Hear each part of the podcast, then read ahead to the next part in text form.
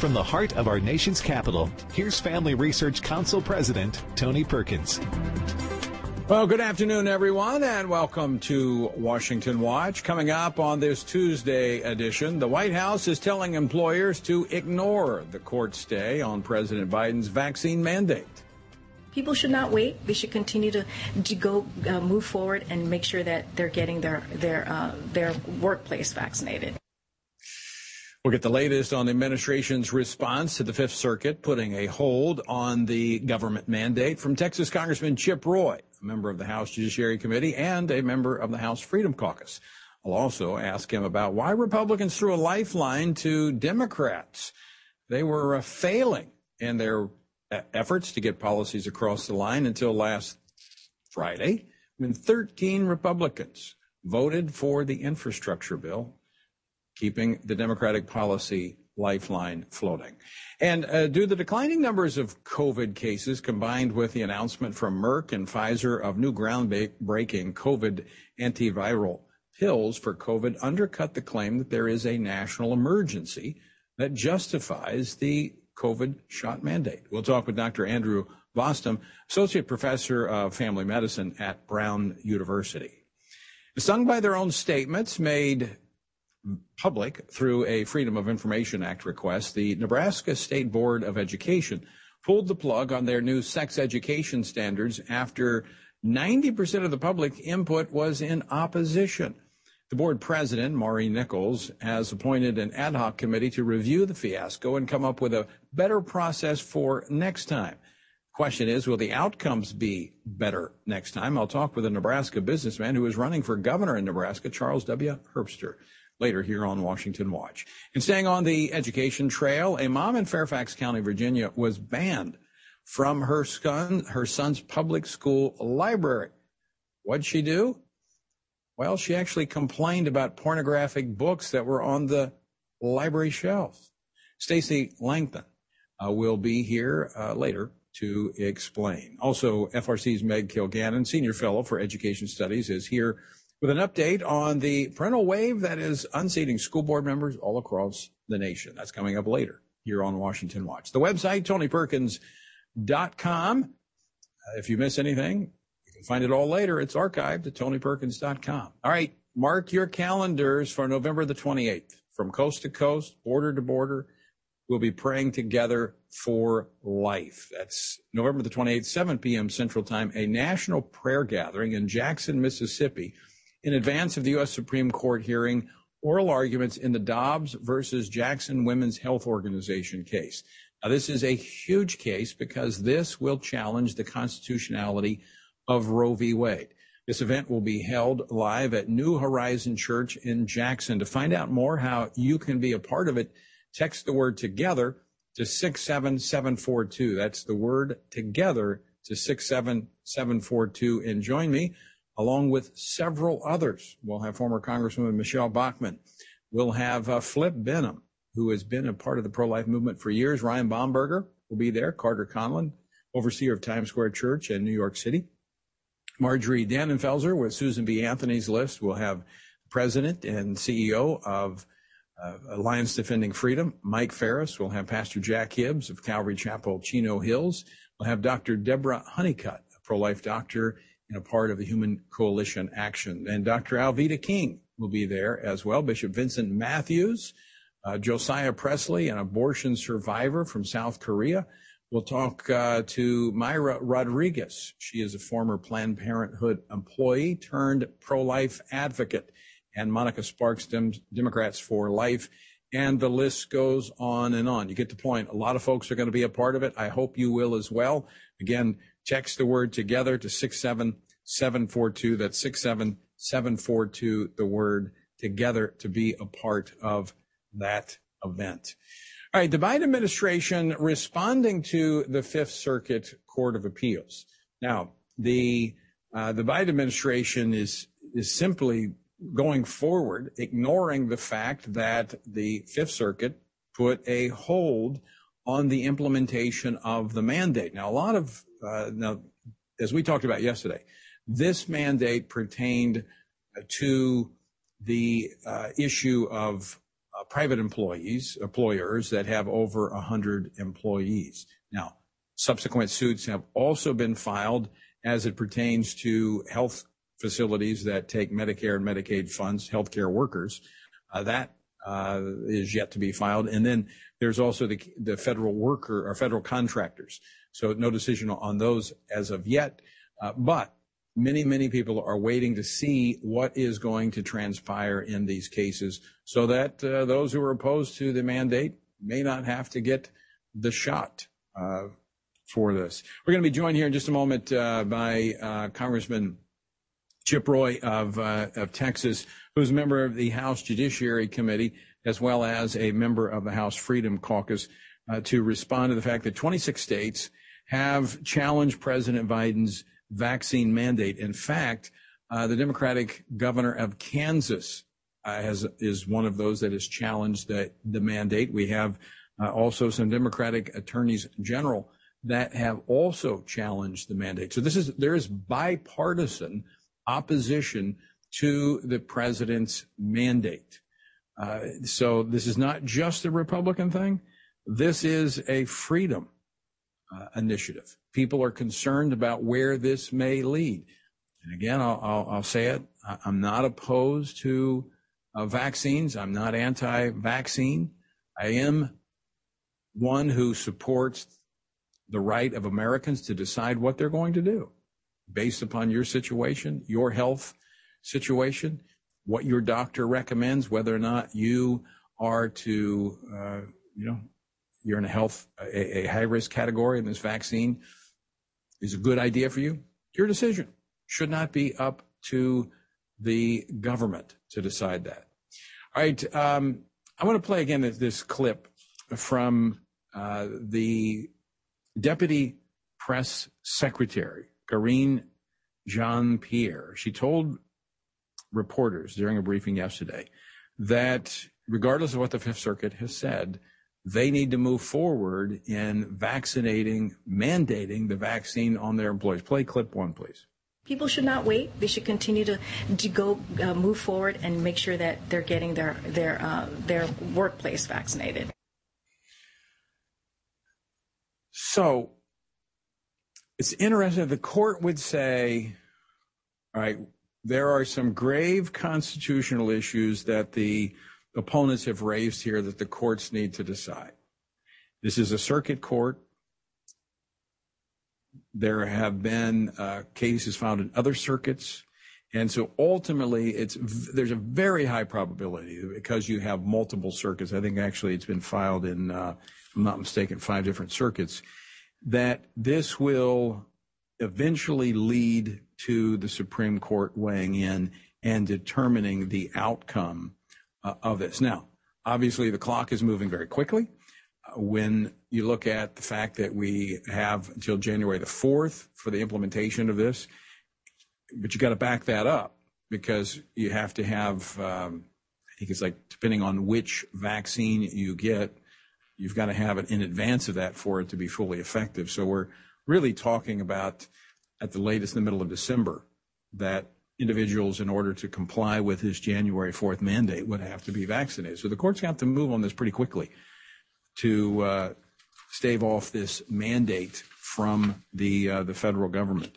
Now, the, the question, I'm going to talk about this next uh, in our next segment with uh, Dr. Bostom, but one of the issues that is uh, being challenged here is that this was done under emergency authority for the Department of Labor and OSHA. Now, that authority allows the agency to uh, shortcut the process to issue these workplace safety standards, which normally takes years. Now, think about this for a moment. I was looking at the data today on uh, the COVID cases. They're, declining. In fact, uh, they're at one of the lowest points they have been in quite some time in terms of new cases. They did peak. We had a pretty pretty significant spike in the summer, primarily in, July, August. I think this was the, Delta variant, and so there was a spike, but it's declining and it's going steadily down. It's actually one of the lowest points since, uh, if the CDC's numbers are correct, um, since the beginning of this. So That's a part of the fact that the Biden administration opened the borders and we have people coming into the country again. So we have people coming into the country because the uh, the threat is not as great. We've got uh, the numbers going down of hospitalizations. We heard this yesterday with the, the governor of Mississippi saying that they're at one of the lowest points they've been uh, since the crisis. Not minimizing any of the cases, they're still there. Um, but everything seems to be declining. So what's the emergency? Why mandate a vaccine? Some are suggesting we may have already be we may already be at that point of herd immunity because of those that have contracted the virus and uh, that they are now they have now have natural immunity. Well, join me now to talk uh, about the uh, the administration's response to this and what states may do in terms of continuing to fight for this is Congressman Chip Roy of of Texas. Chip, welcome back to the program. Tony, how are you, my friend? Good. So the, the Biden administration going ahead and telling businesses that they need to go ahead and move forward with the vaccination, the forced vaccination of their employees, despite what the um, Fifth Circuit said. How do you respond?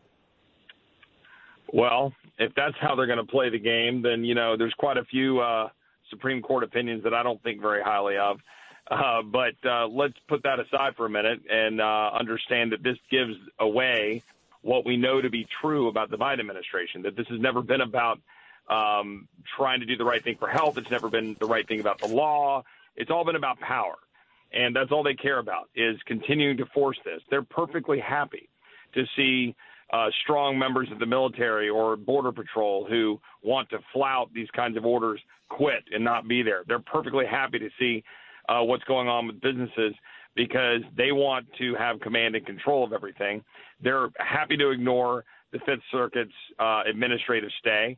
Uh, and I think it's incumbent upon Congress to step into the breach and to defund uh, their ability to do this. I don't think any member of the uh, Congress, particularly Republicans, obviously, should vote to fund government when the CR comes back up the first week of December uh, if uh, these uh, mandates are going to stay in place. Well, actually, we're, we're almost out of time, so I don't get to unpack everything. But I did want to ask you about what's the deal with 13 Republicans voting to throw the Democrats a lifeline on that infrastructure bill? Yeah, well, we've got to have a change. Uh, there, there, can be no um, accepting this sort of thing, and uh, the leadership needs to hold people accountable. Uh, it's very clear that these 13 uh, were perfectly fine trying to get their bridge for home and leave us dangling. So we need leadership to hold them accountable, and hopefully we'll see that happen. All right, uh, Congressman Chip Roy, always great to talk with you. Thanks for uh, stopping by with us and visiting with us today. All right, folks, uh, we're going to continue our conversation. Uh, some positive developments on the COVID virus with an antiviral uh, pill that is uh, potentially going to be approved for use. The UK is already looking at it in trial runs. What might that do to the emergency situation that we see happen, happening in the country? Could this be the end of the uh, COVID pandemic? We're going to talk about it next with Dr. Bostom from Brown University. Don't go away. We're coming back with more Washington Watch after this.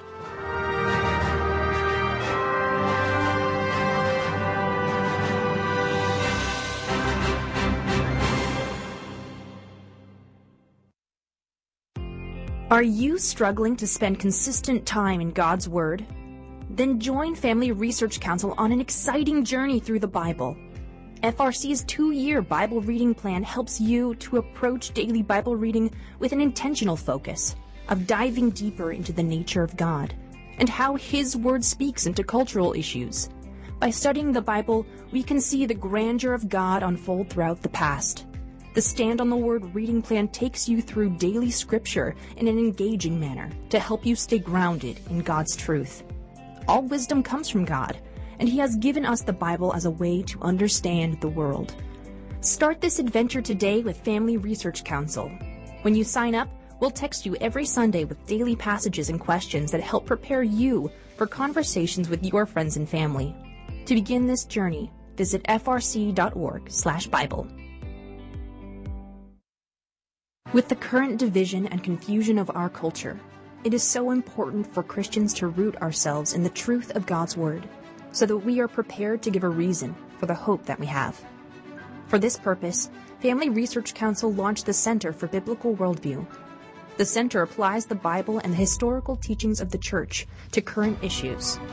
This helps Christians understand and live by a biblical worldview, know why Scripture must be authoritative, and equips believers to advance and defend the faith in workplaces, schools, communities, and the public square. The experts at the center address and provide resources on issues like religious liberty, abortion, voting, marriage, and sexuality. To access free resources like the Biblical Worldview series, go to frc.org/worldview. To get highlights of the latest work of the Worldview Fellows, including blogs, interviews, and publications, sign up at frc.org/subscriptions. At Family Research Council, it is important to us that we stay connected with you and that you stay informed. With the increase in tech censorship of conservatives and Christians, we've decided to be proactive to make sure we don't go completely dark due to censorship. That is why we've created a tech subscription platform. If we get canceled, you can stay informed and still find updates on faith, family, and freedom. How? Just text STAND to 67742 to sign up for our text alerts, and you will get FRC's content straight to your phone. Again, just text STAND to 67742 and you will get special alerts on the biggest stories of the day. You can stay informed with just a simple text. We want you to be able to stay connected with like-minded community and to always have access to our content. Stay connected and informed. Just text STAND to 67742.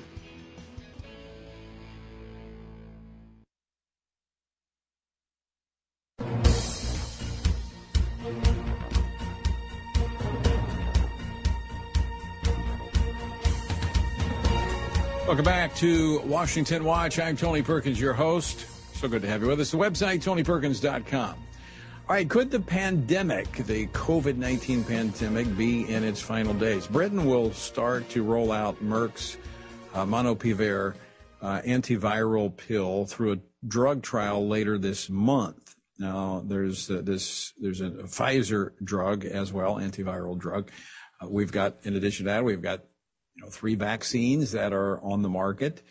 These uh, these pills, according to some, are cutting the. Uh, these are only been have been given to those who are not vaccinated, who end up sick, and uh, it is having qu- quite significant success. So we see all these things happen. I mentioned earlier in the previous segment that we see the number of cases declining. Uh, we see these new treatments coming online, lots of more tools in the government's COVID kit. So why the urgency to force Americans to get the COVID jab against their will? Well, it's one of the things we're talking about today. And joining me now to talk uh, more about this, Dr. Andrew Bostom, an academic internist and epidemiologist. He joins us now. Uh, Dr. Bostom, welcome back to Washington Watch. Uh, great to be with you again, Tony. Let's talk about these new drugs. Um, they look very promising. What might we expect here in the United States? Um, well, I, think they are two promising drugs. Um, uh, what they show, Tony, is that, and this is really the drug model versus what's come to be the vaccine model. Uh, the drug model, and these drugs are both using um, uh, methods that, that were developed through, through the HIV ep- epidemic. Um, but they target high risk people in the trials. In other words, Tony, they, each one of these trials, which look very promising, they, they certainly do, um, were short term trials in individuals at highest risk. In other words, they didn't willy nilly start uh, treating people at very low risk for severe consequences from, from, from COVID. They went right to the high risk groups they were fast, relatively small studies. Again, each study was, was eight, was less than 800 people. And they seemed to show very potent effects within a month.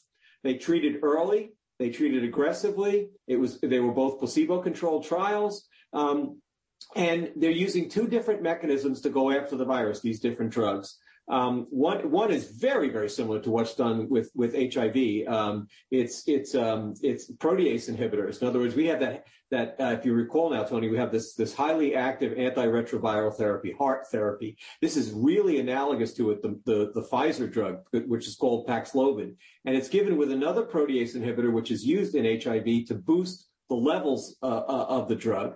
And we, they showed an 89% reduction in the combined endpoint of hospitalization or death within this 20, 28 um, day period. Again, but targeting high risk uh, individuals. Well, um, Dr. Bostom, if you're targeting the high risk, then those that are lower risk, should they not have uh, as much uh, benefit from a drug such as this as well?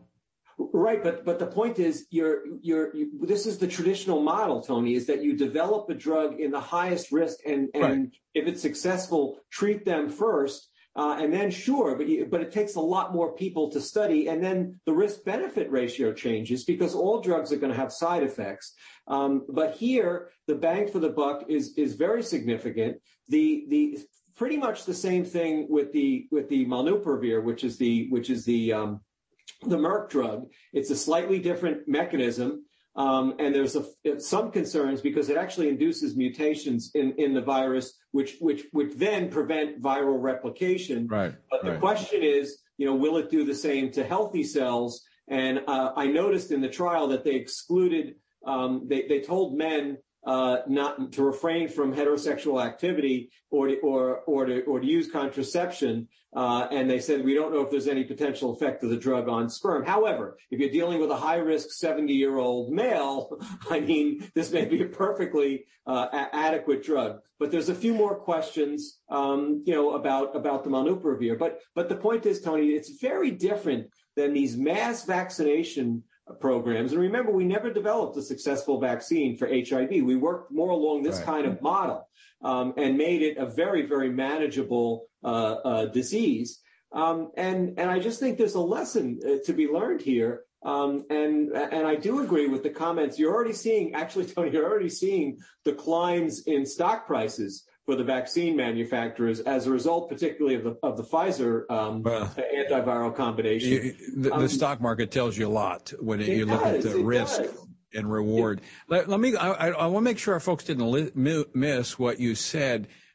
Eighty nine percent uh, effective in cutting the hospital stay and preventing death.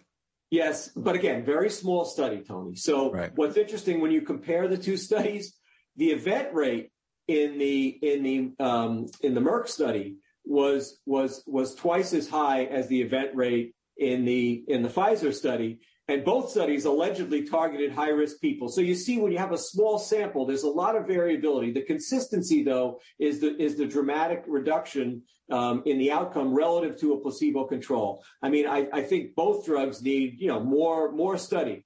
But for the but for the very highest risk persons who are who are death short term, uh, or risk, I'm sorry, risk for death or uh, hospitalization short term, um, I, I, could understand why you you would get an emergency use authorization uh, for, for for drugs like this.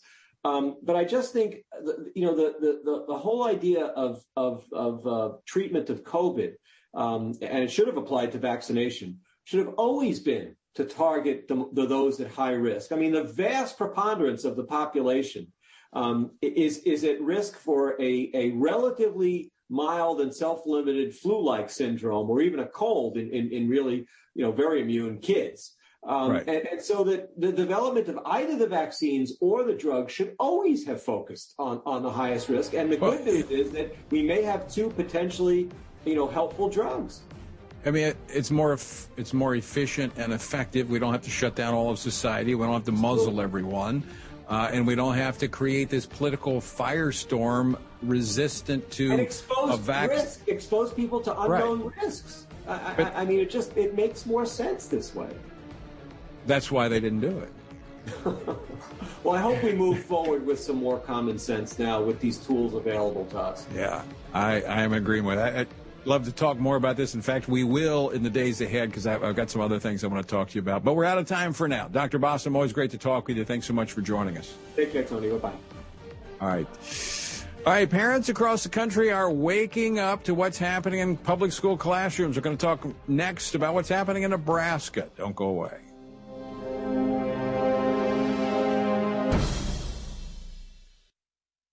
What is religious liberty and why should you care about it? Simply put, religious liberty is the freedom to choose your religious beliefs and to live according to those beliefs. Why should we care about this freedom? At Family Research Council, we care about religious freedom because we believe that it is an inherent human right that all governments have an obligation to protect. Tragically, not all governments do. Religious persecution is a tragic reality around the world that is not often acknowledged by the media, even though attacks on people of all faiths continue to increase globally. In Scripture, God calls Christians to pray and care for the persecuted church, the downtrodden, and those who cannot help themselves. Therefore, we must be advocates for those persecuted for their faith. To access Family Research Council's latest resources and to learn more about religious freedom and what you can do to help the persecuted, go to frc.org slash religious liberty. Do you want to be able to stay up to date on conservative news? Are you looking for Christian resources to help you stay politically engaged? Then download Family Research Council's Stand Firm app. With all of our content available at your fingertips, you will conveniently be able to stay up to date throughout your busy day. The Stand Firm app will give you access to a variety of resources, such as our most recent episodes of Washington Watch with Tony Perkins, tweets and other social media posts, and our latest blogs, updates, and publications. Additionally, you will have the opportunity to take action and make your voice heard by contacting your elected officials on the issues that most concern you. Visit the App Store on your smartphone or mobile device and search Stand Firm to download Family Research Council's official Stand Firm app.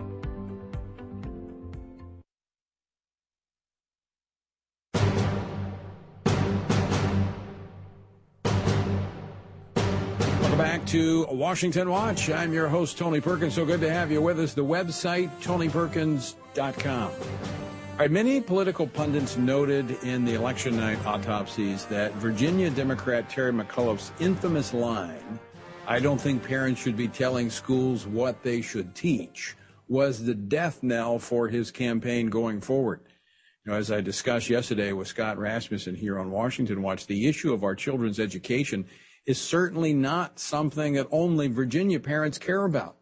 we have seen this concern all across America. In fact, we've been watching it, reporting on it very closely in Nebraska because Nebraskans have made their voice heard. In fact, one parent, Jason Martinez, who we've had on the program, had discovered through the Freedom of Information Act request that Nebraska state education bureaucrats lied to parents and purposefully excluded religious groups from the sex education curriculum team. Surprise, surprise.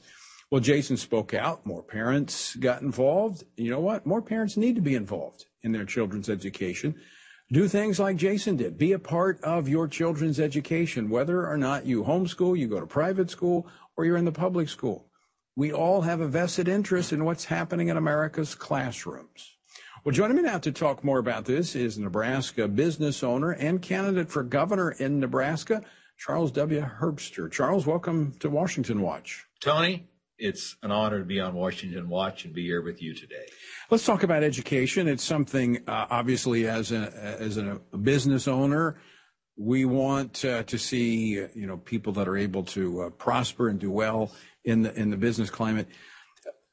Are you surprised at the interest that we're seeing on behalf of parents in, in what's happening in public education today? You know, one of the things I've shared is I've talked with people, and one of the things that happened with COVID when so many students had to not be in school and be at home and go through the learning process is to find out what's really taking place in the education systems today. But as I did more investigation. Critical race theory is started at the University of Nebraska back in 2014. But of course, nobody calls the curriculum criti- critical race theory. Right. So uh, everybody says well, we're not teaching it. Um, I'm shocked and surprised a little bit, but it's not just Nebraska. It's every single state. And I think the most concerning thing to me is the policy of what we're teaching to the young people who will lead our nation in the next hundred years. Well, the Nebraska State Board of Education really got uh, they got their hands slapped by the citizens of Nebraska uh, that you know found out what they were doing. They weighed in on it. Ninety percent of the feedback from the public in Nebraska was contrary to a curriculum. It was a health education standard curriculum that they were putting together that was uh, just crazy. I mean, it was teaching kindergarten students about, uh, you know, genders and sexual orientation, uh, same gender family. I mean, this is kindergarten. I mean, I thought we were learning our alphabet in kindergarten. Why are we learning all this stuff about sex education? Isn't it amazing how we've gotten away from reading, writing, and arithmetic? When I went to school, a country school in southeast Nebraska, we started with prayer. We started with reading the Bible. We started with the Pledge of Allegiance. We learned very early on to honor God, to honor our country, our founders, and to honor our flag. Well, there's still praying going on in the classrooms, but it's preying upon the children that we see some doing with pushing these radical agendas. Now, the board has put reset. They they pulled the plug on uh, on what was, I guess, it was actually the second iteration of this. They pulled the plug back in, uh, I think, September, and now they're reevaluating and they're going to try it again. Do you expect to see a different outcome from the state board of education there in Nebraska? I would say they pulled the plug because they got caught. Mm-hmm. That would be the first thing that I would say. Secondly, I hope that the policy would be to change but I look at what happened recently with critical race theory becoming a voted issue at the University of Nebraska. I thought for sure that we would win that, but it failed. We're still teaching critical race theory at the University of Nebraska. I think the same thing may happen in Nebraska at the lower level education system unless parents band together and force the issue. Well, we see them doing that across the country. I think part of what is propelling parents forward is as they ask questions, they see this condescending, almost uh, this well arrogance. It's arrogance. Not not on the behalf of all. So I don't want to paint all school board members and all those in the education community because I, I want to see good people go into education. But parents must hold the system accountable uh, we just got about a minute and a half left. What should parents be doing? And speak to the parents in Nebraska. First of all, can you believe that now we're calling parents who are involved in curriculum choices for their children terrorists? Uh, I can't help but bring that out today. Second of all, we need to get good, godly people to run for school boards, to participate, to apply the pressure because you're right. We've got some great teachers. We have great school board members, but we don't have enough and we need more if we're going to change the direction that's taken place. Yeah, with, with without question, it's going to require parental involvement, parental engagement, and uh, quite frankly, I'm encouraged by what I see happen because more and more parents are getting involved. And as a result, they're getting results. I mean, uh, we, we saw that in Virginia this last uh, last week. Charles W. Herbster, thanks so much for uh, joining us. Always great to be with you, my friend. Tony, thank you, and it's great to be on Washington Watch. All right, keep up the good work there in Nebraska. All right, folks, uh, don't go away. We're going to be back with more of this edition of Washington Watch. Uh, but let me just say this previous segment was brought to you by FRC Action. When we come back, we're going to go a little deeper into education and take a look at what's happening not only in Virginia but elsewhere around the country. So lots more Washington Watch. Come, don't go away. We'll be right back.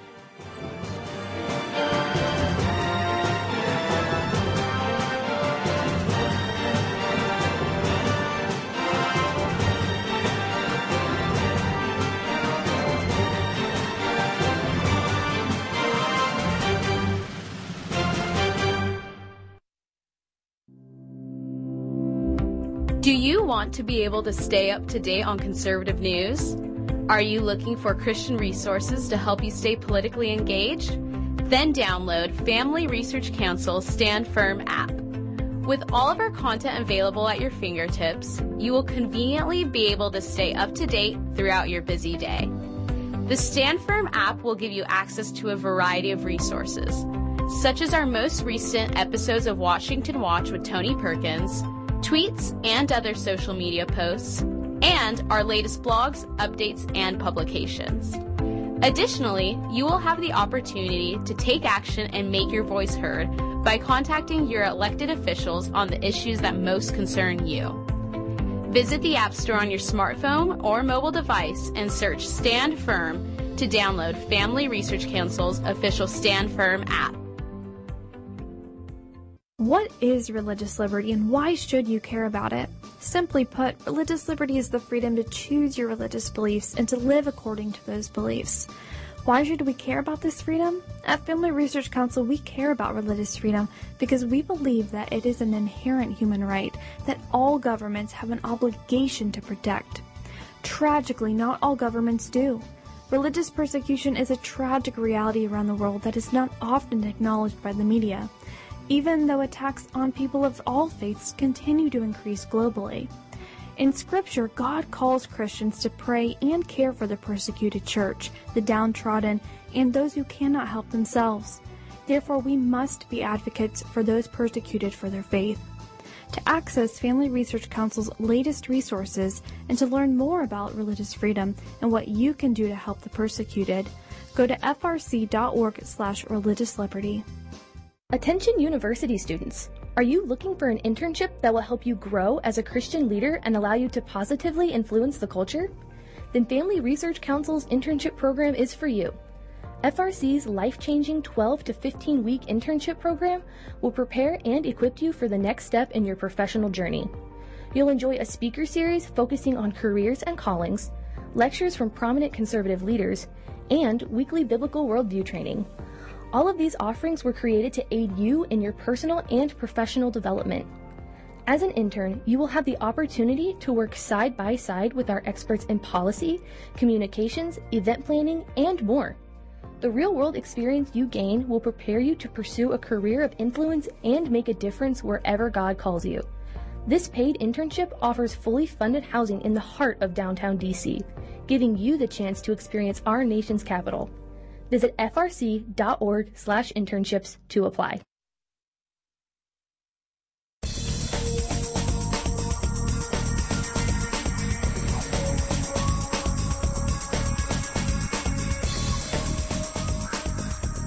Welcome back to Washington Watch. I'm Tony Perkins, your host, and the website tonyperkins.com. All right, have you ever heard of the uh, the children's book Gender Queer? Now, it's title of uh, section title the School Library Journal Starred Review. The journal wrote this: quote, "Genderqueer is also a great resource for those who identify as non-binary or asexual, as well as those who know someone who identifies that way and wish to better understand." End quote. By great resource, they must have been referring to the graphic sex depicted in the book, supposedly tailored to children. A one horrified Fairfax, Virginia mom found genderqueer and another objectionable title, Lawn Boy, in her children's school library. That mom, Stacy Langton, uh, joins me now. Stacy, welcome to Washington Watch. Hi, thanks for having me. So, tell us about these two books that you discovered and what you did when you discovered them. Well, um, as I've said before, the material itself is actually more shocking when you see it in person. And that was the entire reason why I had to show the images to the school board and read those passages aloud. And for me, um, you know, it, it becomes a matter of conscience. And as a Christian, um, I realized, you know, I have a duty here before God. I found it almost impossible to say, um, how do I, how, how could I possibly stay silent, um, in the face of this? And I felt that I had a duty and a moral obligation before God to let other parents know because I didn't know. I had no idea that there was something of this level of, um, I mean, it's filth is what it is in the school library. And this is, you know, we're talking about children's souls that are at stake. And so that's why I took it to the school board meeting. So you took it to the school board meeting, and uh, they basically cut you off as you were trying. I've watched the video of you speaking; it went viral. Um, but you also were notified that you were banned from the school library. You were not allowed to be in the school library. Is that correct? Yeah, that actually just happened um, this past week. And I had made many uh, efforts to meet with the principal of my child's school, which is Fairfax High School. And the acting principal is uh, a woman named Maureen Keck. Um, you know, in the beginning, I went the very next day that I went at 10 a.m. on Friday morning on September 24th to the school to see her. And she didn't have time for me. And she asked me if I could come back next week. And I said to the secretary, I think you guys should probably make some time. This is kind of a time sensitive uh, situation. And, you know, by the time we finally did meet and we spoke briefly for about 10 minutes, and I asked Maureen Keck, have you seen the materials? And they made her very uncomfortable when I showed them to her. She said, that's enough. You can uh, take it away. And I did. Um, and then the review process was begun. So it's been, you know, several weeks. It's been, I guess, what about six weeks since I spoke and I haven't heard from her since. So she called me on Thursday and I was just thinking, oh, she's probably calling to tell me something about maybe the update on the review process itself, which they said would take 45 days. But no, she was calling to tell me that she had been informed that I had been in the library the week prior to check out another book and that I was not allowed to do that. So you caught things in the library that were clearly inappropriate for children because I, I, failed to mention that as you read from the book and showed pictures from the book at the school board meeting, one of the reasons they shut you off is that they stated it was inappropriate for you to read that material uh, at a school board meeting. So stands to reason. Yeah, I think, that, I think Stella said there were children in the room. She said, ma'am, there's children in the room. And I, I, I thought, well, yeah, exactly. Thank you for making my point for me. It shouldn't be in the library then. Exactly. Stands to reason if you can't read it in a public school board meeting that it shouldn't be in the public library. So is this, in your opinion, do you think this is just an effort to try to make you go away thinking that uh, they'll just shut you down? Well, I think what she was doing that day was she was trying to make sure that I did not uh, get to see what else is in the library that they don't want parents know that our children have access to because that was the third book um, that I had, you know, found. So this book, of course, is of similar material. It's as equally pornographic as the first two that I read on September 23rd. Um, we have a school board meeting coming up on Thursday night. I could easily take this book and do the same thing and read some of these passages aloud that would be, you know, completely disgusting. Um, I mean, I don't intend to do it that way because I have something else I'm trying to do, which is not to replicate the previous meeting. I'm still trying to get accountability. I don't, I don't have any accountability. Nobody from the school board has given me any answers as to how this material gets in the libraries. Um, who's in charge of making these decisions? Whose responsibility is this? Um, so I'm I'm still waiting for that, which is why I'm going to go and speak again on Thursday night, hopefully, if I'm chosen in the lottery. But the thing that was very disturbing about what Maureen Keck said is that it's not actually true. She said that there is um, some sort of regulation that says parents are not in, allowed in the library, and I said, really? Well, okay, if that's the case. Uh, nobody stopped me the first time. And if there is a regulation, I want you to send it to me because I want to read it with my own two eyes. And what she sent me says nothing at all about the libraries or about parents entering the library. So it's not true. And I think what she was doing was simply trying to um, intimidate me and keep me out of the library. Certainly, I mean they've turned our public school libraries into peep shows. They don't want parents to uh, to be in there to see what's going on. So you are asking, just to be clear, you're asking your school board uh, in the for accountability. Who mm-hmm. approves of these books? What's the process by their that by which they're approved? Um, who who's responsible? Is, is that essentially what you're asking for? Well, yeah, yeah, and I don't have any of those answers. I mean, my goodness, it's been six weeks. Um, nobody has contacted me to tell me those basic uh, questions answered. You know, I, I, this is basic, right? Shouldn't we all know as parents how these things go with the schools? And nobody's bothered to tell me those things. So the only thing they bothered to tell me is to call me a few days ago to say, you're not allowed in the library. So it, it kind of, you know, I felt like you're just going to make the parents more mad than they already are, right? Because I think parents in Fairfax County are pretty unhappy about this.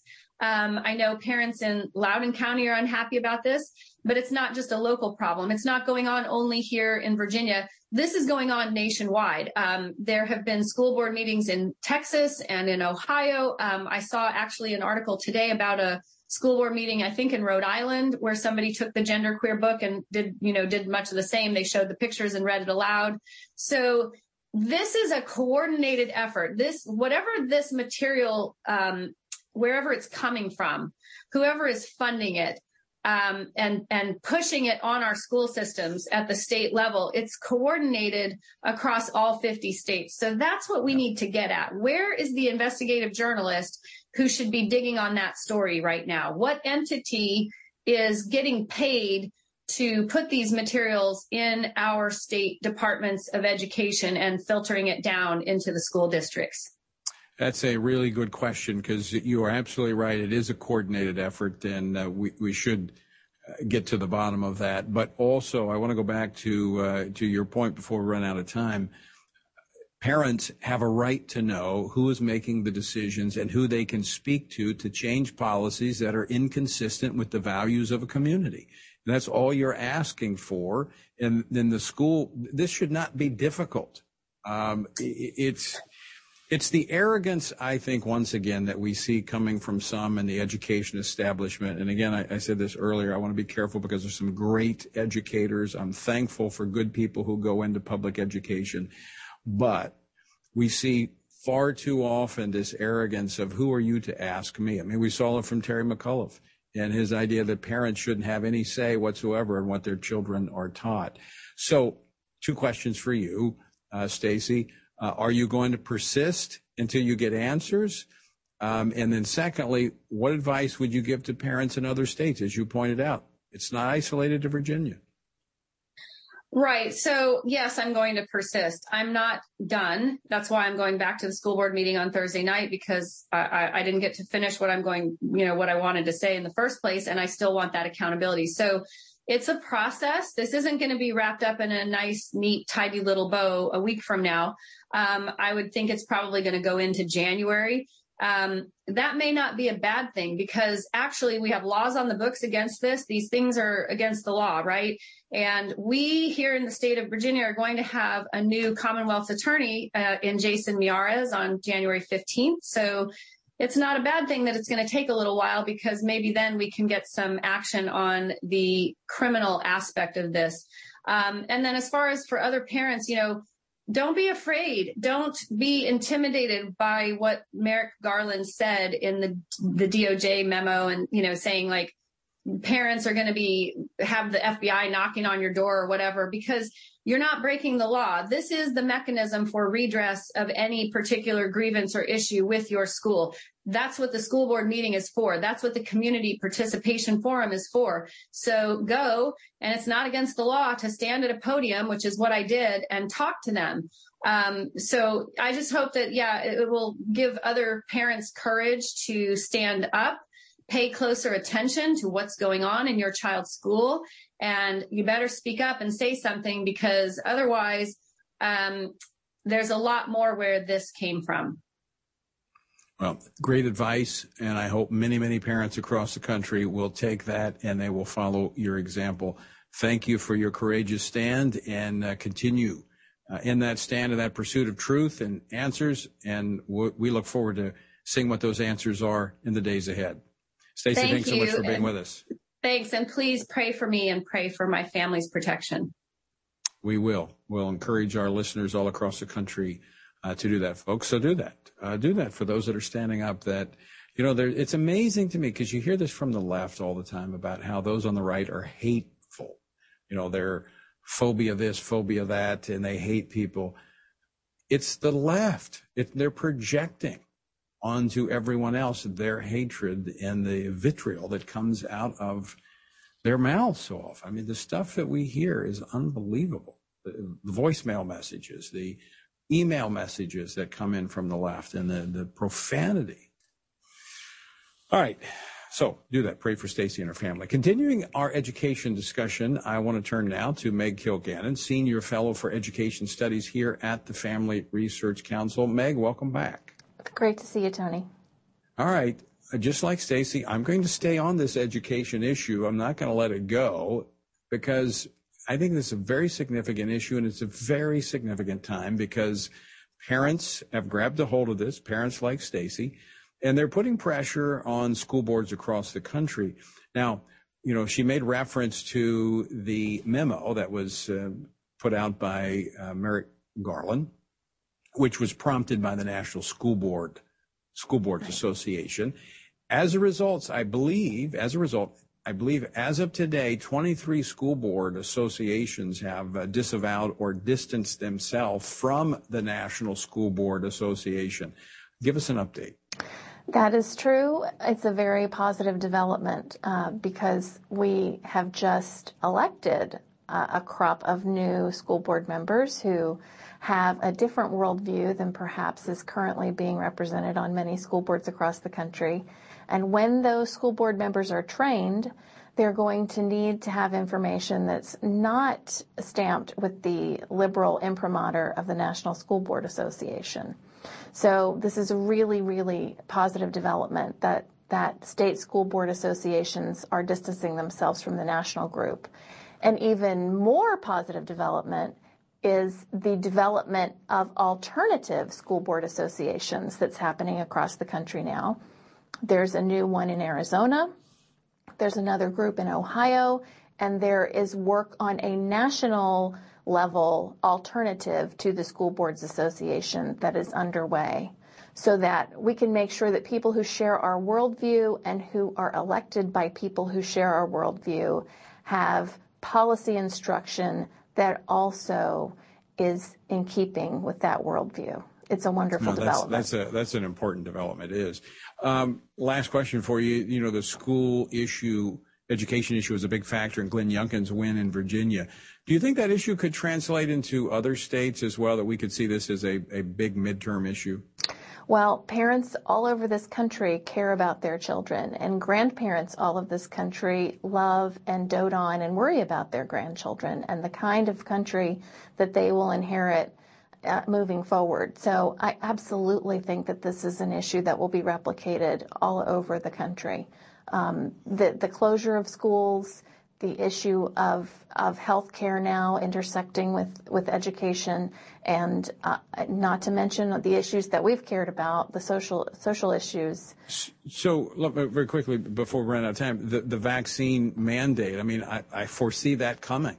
Um, I mean, that's going to supercharge, I think, some of these educational debates at school boards across the country. Am I right? I think that's right. We're already getting reports of emails going out from school systems to parents of elementary age children about the availability of the vaccine and the importance of vaccinating your children. And people are not very happy about that yeah. sort of advocacy from the school.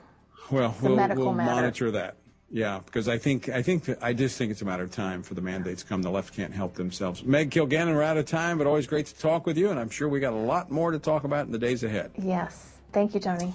And folks, thank you for joining us as well. Remember, text the word together to 67742 to find out about Pray Together for Life on November the 28th. Until next time, I leave you with the encouraging words the Apostle Paul found in Ephesians 6, where he says, When you've done everything you can do, when you've prayed, when you've prepared, and when you've taken your stand. By all means, keep standing. Washington Watch with Tony Perkins is brought to you by Family Research Council and is entirely listener supported. Portions of the show discussing candidates are brought to you by Family Research Council Action. For more information on anything you've heard today, or to find out how you can partner with us in our ongoing efforts to promote faith, family, and freedom, visit TonyPerkins.com. Also, to leave a comment about Washington Watch, call our watch line at 1 866 372 7234. That's 1 866 372 7234.